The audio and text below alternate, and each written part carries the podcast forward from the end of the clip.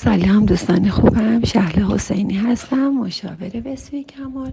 دوستمون نوشتن که پسر من دو سالش هست به سادگی سالی که ازش می‌گیرم یا چیزی که برخلاف میلش باشه خودشو می‌زنه. چکای محکمی تو صورت خودش می‌زنه چه برخوردی باید باش داشته باشم و خیلی عصبی و پرخاشگر شده.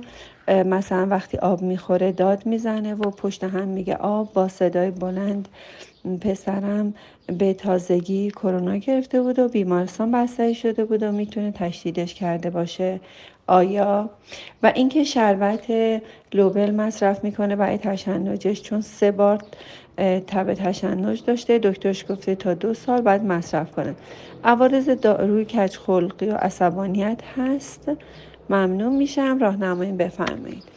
دوستان خوبم هیچ کدام از داروها نمی‌تونه که مخصوصا داروهای درمان نمی‌تونه که دلیل عصبانیت باشه. عصبانیت یک مورد آموخته شده است یک مورد تجربی و و یادگیری و تربیتی هست.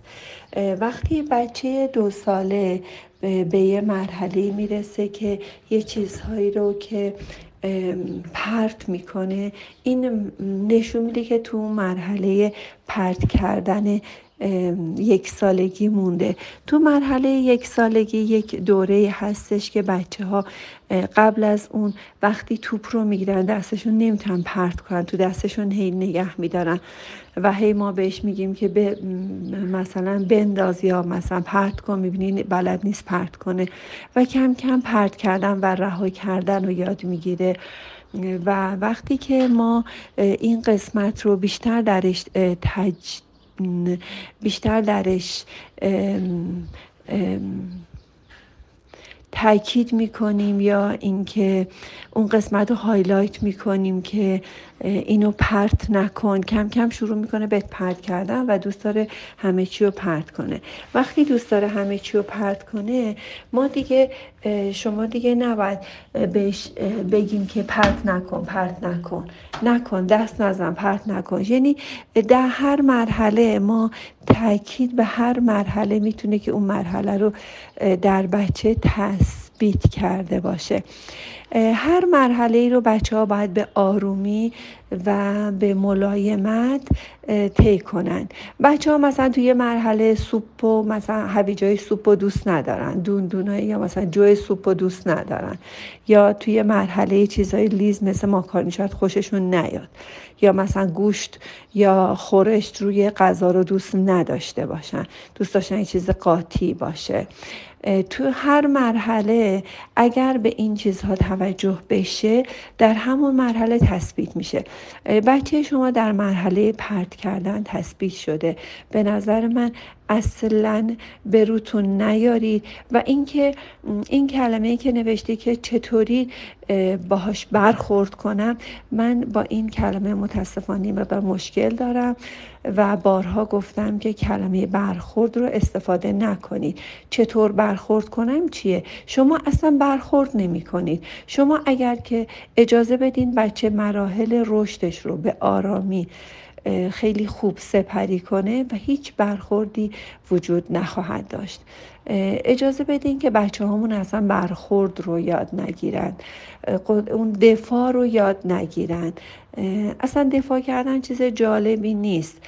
بالاخره همه ما توی شرایطی قرار می‌گیریم که بالاخره یه چیزایی که به نظر خودمون حق و ناحق میشه. به نظر خود من شخصا اگر هر چقدر که جاری باشیم روان باشیم خوشحال باشیم سپاسگزار باشیم اون مراحل هم رد میشه و روزهای بهتری خواهید داشت. به نظر من فکر می‌کنم که نه داروها نه کرونا هیچ کدوم بهانه ای نیست و اینکه می‌زنه تو صورت خودش نشون میده که یک بار و حداقل یک بار شما در بچهتون زدید. شما تا صورت بچهتون نزنید و این درد رو بچه حس نکنه هیچ وقت خودشو نمی‌زنه. تمام خودزنی ها در بزرگ سالی آزار به خود اعتیاد سیگار و همه اینها و در نهایت سویساید و خودکشی همه اینها در نتیجه دردهایی که در کودکی به بچه ها وارد شده و این دردها معمولا از طریق مادر مخصوصا و احیانا پدر ایجاد شده. متاسفانه دردهایی که در کودکی به بچه ها وارد می‌کنیم بعدها به صورت خودآزاری یا خودزنی و رفتارهای دیگه در کودکان ظاهر میشه.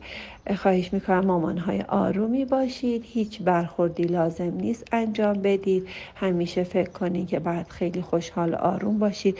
اگه آب می‌خواد بلافاصله بهش بدید. قبل از اینکه داد بزنه قبل از اینکه سه بار بگه چهار بار بگه به حالت شوخی و خنده. آب می‌خوای؟ وای وای. الان الان.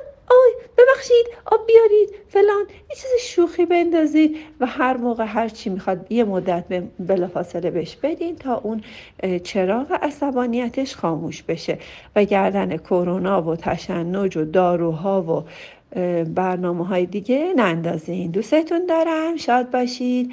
هر موقع خواستین در خدمتتون هستم. شماره مشاوره هم در اول پادکست مطرح شده. لازم باشید لازم داشته باشید در خدمتتون هستیم.